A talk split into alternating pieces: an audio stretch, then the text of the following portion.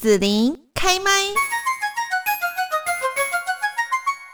有一个问题，其实呢困扰紫琳很久哦。那我想呢，其实很多的朋友大概也有这样子的烦恼：进入了 AI 的社会，我会失业吗？身为文组的人，要如何借由 AI 提高自己的工作能力呢？想要成为 AI 人才，应该要从什么地方开始着手强化自己的能力呢？紫琳访问了香洲出版编辑张志杰，从日本 ZOZO 集团董事野口同司著作的《人人都能学会用 AI，不懂统计、不懂城市，一样可以胜出的关键职场》的一书呢，来谈如何让 AI 成为我们职场的竞争优势。OK，那么在听访问之前哦，就是呢，子玲这边要来透露一个可以让大家多一次中奖机会，多一个偏财运的机会哦。就是财政部中区国税局呢，希望可以把这样的消息告诉大家：使用载具储存云端发票啊，那么不但是说可以环保、节能减碳，而且呢，也可以避免中奖发票遗失跟污损，错失了领奖权益。那更棒的就是呢，还可以多一次云端发票中奖的机会哦。从一百零九年的七到八月开始，每一期云端发票专属奖有一百万元奖十五组，两千元奖一万五千组，五百元奖六十万组，总奖金三点四五亿元。而且呢，中奖机会是比一般的纸本发票多了一次，大幅的提升中奖几率。那么要下载这个统一发票兑奖 App 非常的简单哦，就是呢，我们就是去呃这个商店去下载安装，然后申请绑定手机条码，设定。载具归户，设定领奖账户，五分钟就可以轻松搞定，而且享有自动兑奖、中奖主动通知、奖金及时入账，省时又省力哦。在五 G 还有 IOT 的推波助澜之下，AI 运用更加广泛。随着 AI 运用演进，也加速改变消费者、公司工作者。那即使说呢，不擅长数理统计，还有写程式，是不是我们也可以来发挥自己的专长，然后学习与 AI 共事的方法，让 AI 变成我们的职场利器，来创造我们的竞争优势呢？那今天在节目这边，我们就是来邀请到了商周的编辑张志杰来跟大家谈一谈哦，就是由日本的。Lolo 集团，呃，他的董事哦，野口同司哈啊，他所著作的这一本《人人都能学会用 AI》。那现在呢，我们就先请志杰来跟听众朋友问候一下。好，各位听众大家好，子林您好。是，那志杰，我首先想问你，就是大家现在听到 AI 哦，其实都会有一种担心、恐惧，就怕说。那我以前这么辛苦学的哈，受教育的这一些技能，会不会在 AI 的时代当中呢，就丢掉饭碗了呢？其实，在这本书里面啊，他会有提到说，最近差不多十几二十年，因为 AI 的发展的关系啊，有可能会消失的行业，有前二十五名是真的会比较容易消失的。但是，如果我们只是在专注说我的工作会不会被取代这方面的话，那就会变成说，你会陷在这个困境里面，完全逃不出来。那反而是说，我们要去利用 AI 去跟它与之共存，然后就是因为有 AI，有更多的工作会被。发展出来，所以我们更要去提前准备这些跟 AI 相关的工作。哦，是好，那跟 AI 呢，呃，相关的一些工作，或者是说跟 AI 来共事，哈，好像这位作者他就有提出说，可以分成一些不同类型，是不是？对，没错。其实这个作者啊，他提出了五个主要的，就是跟 AI 合作的工作类型。那它分为第一种是一，就是国字的一。这一型的话，主要的工作还是由人来制作。那像这些工作的话，就是主要 AI 的部分是不会参与其中的。那这部分的话，就是像管理类或者创意类的工作。然后第二种类型是英文字母 T 这个形状的一个类型。那这个部分啊，是人类是主要的执行工作的人。那 AI 只是取代部分工作，那像可能柜台的接待，因为像呃有一些 AI 它可以帮你，比如说跟客户直接对话，然后这可以减少说柜台人员的一些辛苦这样子。那其他的像教育或者是业务或者是企划类的工作，它这些东西都有一些部分的东西是可以用 AI 去取代的。那接下来是第三点，是英文字母 O 的这一个形式。那这个形式的话，是因为呃人因为以前他有一些先天上的限制，他有一些工作是没有办法顺利进行的。那因为 AI 的发展越来越进步以后，人可以去利用 AI，然后去做一些以前做不到的事情，像是比较高度专业的，譬如说呃门槛很高的，像医疗、护理或律师、会计师这些工作，或者是呃预测分析类的那一种股市交易员跟分析师，那这些东西都是以前要做到这种地步的话，你必须要花很多时间，或者是呃。念很多的书才能够去具备这个知识。那以后有 AI 辅助的话，AI 可以帮你去完成一部分事情。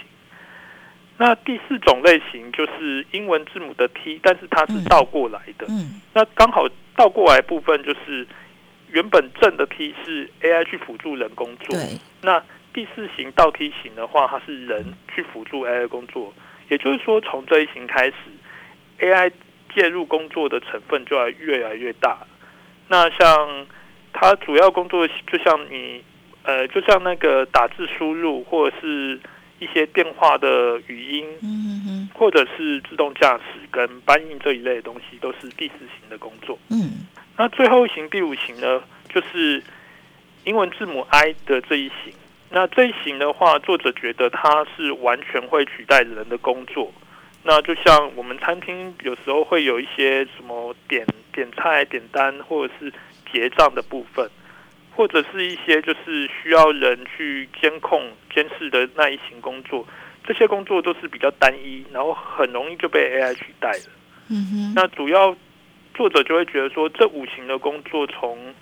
呃 AI 介入的比较少到 AI 介入的比较多的工作，分别是这五行这样子。嗯，是好。那我们刚刚呢也有提到，就是可能对于一些呃电脑资讯工程，或者是说啊他的数理呢能力比较好的这一些朋友，他会好像在 AI 时代会呃生存的比较好哦。但是呢，一些文科的人哦就会很担心，说我数学也不好哈，什么写程式啦、电脑那一些，可能我也不太会哦。但其实呢，这个作者他有提出说，我们可以成为文科 AI 人才哈，有四个步骤。那这个四个步骤。是不是也可以请志杰来跟大家呃分享一下呢？好的，其实它四个步骤，我觉得并不是非常的困难，因为主要作者会觉得说，在做 AI 的相关工作的时候，其实最难的部分是理科生先去建制好 AI 的环境，那文科生的部分反而是用就好了，就是应用型的，对对对。然后他比较加强的就是在管理跟一些决策的部分，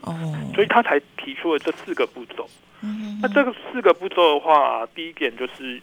呃，最基础的东西就是一些 AI 的名词或者是 AI 的一些使用法的部分，一定要通通背起来。嗯然后第二点就是，你背起来还还是很基础的东西哦，但是你至少要知道说，怎么样去协助公司建立这个专案所需要的 AI。嗯。那第三点的话就是，呃。知道怎么建立 AI 以后，你就要去针对每一个工作或者每一个专案去细化这个工作所需要用到哪一些 AI。所以接下来就是磨练你的 AI 气化力。嗯，那那我想问一下，就是说我的 AI 气化力跟现在的没有 AI 的气化会有什么不同吗？主要就是 AI 也是一种工具。嗯，那其实。呃，作者就会觉得说，像这本书里面所讲这些东西，在未来可能 AI 像普遍到几乎我们像用 Word、Excel 那样子这么简单，所以其实只是多一个呃不一样的概念，去让你说可以习惯用 AI 去辅助你的工作。哦，我想问一下那个志杰，你你现在大概几岁？我也快四十了哦，真的吗？你快四十，所以呃，你你会像我一样，也会很担心。就是你说，其实它就是呃，AI 就是我辅助企划的工具啊什么的。对呀，那可是我就不太会，你会不会也有类似的担心呢？嗯，我觉得最主要是因为可能我们这个行业可能比较会接触到，比如说资讯或电脑的，嗯，所以。长久下来，确实会有一些东西我们是比较习惯的。哦，那我觉得其实不用过多的担心，因为其实我们现在看 AI 的发展，它还是慢慢的在进步中。我们只是要在进步的当中，先预先去呃学习一些东西，嗯等到那个时机来临以后，我们就不会怕。哦，是，所以类似像这个书里面他提的一些概念，我们都可以事先去了解、准备起来，转换一下我的头脑。那其实就应该也可以像作者所说的，就是那个呃文科 AI 人才。好好的应用 AI 这样子哦，好好打断你了。那我们继续第四个步骤是什么呢？那第四点其实也是很重要的，就是因为其实现在来讲，已经很多公司，尤其是欧美或日本的公司，有真正的把 AI 应用到职场上面。嗯那，我们要知道，就是呃，职场上面目前有用用到哪些 AI 技术？那为什么要知道这种技术的原因，嗯就是因为我们要去拓展我们的想象力，知道说，哎、如果说 AI 有这种可能的话，我在做这个工作的时候，应该会建制哪一些 AI 或设计哪一些 AI 这样。是好。那这里面呢有一些实际的案例哦。那其他讲到比较多是日本公司，或者是说呃中国啦、韩国，大家都有提到一些哦。我很感兴趣，因为它里面我大概看了一下哈、包括说像什么流通零售业啦，或是 ECIT 哈、哦，时尚娱乐媒体、运输物流哈、制造资源。不动产、营造、食品、农业，或者是教育、哦医疗、长照什么，很多范围其实都可以去运用 AI。这当中我很感兴趣的一个，我想说也可以请志杰来跟大家呃提一下哦，就是日本有一家公司哦，它用 AI 自动侦测需要协助者。我觉得这个感觉好像是所有案例当中我有点难以想象，它怎么侦测呢？我觉得这个案例真的非常有趣，嗯因为其实现在的社会啊，越来越迈向高龄化。对，所以，像有时候会有，譬如说，呃，老人家身体不适啊，嗯或者是缺乏人照顾的时候，那这个东西我们如果要用传统的方式的话，必须用譬如说大量的人力去嗯，辅助说确认没有安全上的疑虑这些东西。是，那这个公司它用的 AI 技术就很有趣，它其实就是它会在资料库里面可能输入一堆，可能你摄影机拍到，譬如说某个人可能有什么动作的时候，他可能代表说身体不适，嗯。这时候他就会去呃通知，譬如说警卫啊，嗯。或者是通知医疗人员这样子。哦，那他所需要协助的大部分的人，就是可能譬如说，他会在影像里面去侦测说，有些人就是走路的时候来回在同一个地方走，或者是东张西望，嗯嗯那他就嗯觉得说这个是一个迷路的人，对对对，需要通知警卫去协助协他。助他，对对因为像我比较常接触到，就是说我们现在有一些失智的老人家，嗯对啊，有时候就是会在网络上看到说人家的公告他在哪边哈，然后失踪了，希望大家帮忙看一下这样子，好，对不对？我们如果说呃那个监视或影像系统呢，就可以有这样 AI 的一个呃功能的话，应该就可以去帮助，哈，对不对对？然后像譬如说，有时候在社区里面啊，那呃，摄影机刚好拍到说有人可能身体不适，就是因为譬如说肚子痛或者是哪边身体痛，然后卷曲在一起，或者是嗯就是因为可能一些心脏问题或者怎么样突然倒地的人，他也可以马上通知警卫说这里有人需要协助这样。嗯嗯嗯，是好。那志杰你自己对于哪一个案例是感兴趣的呢？哦，我其实我对于那个日本有某家建设公司啊，嗯它有一个就是智慧 AI 住宅的那种计划，我觉得蛮有趣的。嗯，因为其实我们下班后觉得就是很懒，回家都不想做很多事情。对，那如果说房子本身就可以帮你把这些事情做好的话，那我觉得就会很有趣。嗯，那它这里面主要是讲说，它房子内建的 AI 它是可以侦测，譬如说声音、影像、动作，甚至连温度、湿度或者是震动这些东西，它都可以侦测。那它就会去呃去分析你的使用习惯，像你住一段时间以后，它可能知道说你每天下班差不多什么时候回来，它就会自动帮你你打开电灯、放好热水，甚至帮你开好暖呃暖气或冷气这一类的东西。嗯那我觉得就是很方便。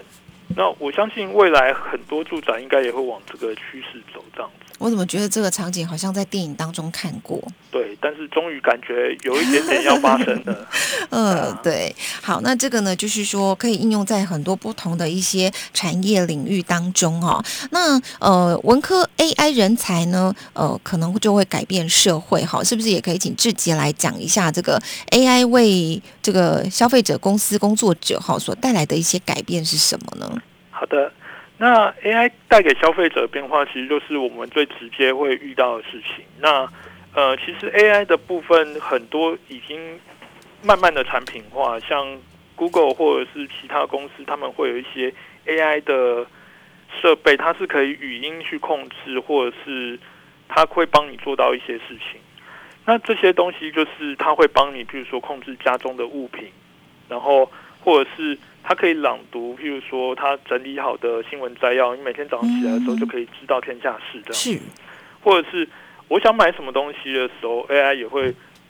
帮我，就是先把适合的东西，譬如说推荐出来，然后放到购物车这样子。那如果说是我不常买的东西，它也会提出疑疑虑说，呃，这可能你不太适合这样子。总之就是一个对消费者有利的部分，就是它可以帮你做到。呃，为你着想这件事情，嗯，对对对，对，听起来好像蛮棒的哈。所以呢，我们呃，只要事先准备好，其实也不用担心说，呃，还呃，在这个 AI 的时代当中，好像自己会被取代掉这样子哦。好，那我们今天在这里呢，来分享的这本书，就是由日本的 ZOZO 集团啊董事野口同司呢，他在这样的一个呃观察当中哈，所著作的《人人都能学会用 AI》一本书。那么也邀请到了。商周的编辑张志杰在节目中来跟大家分享，在这边就谢谢志杰喽，谢谢各位，谢谢子莹。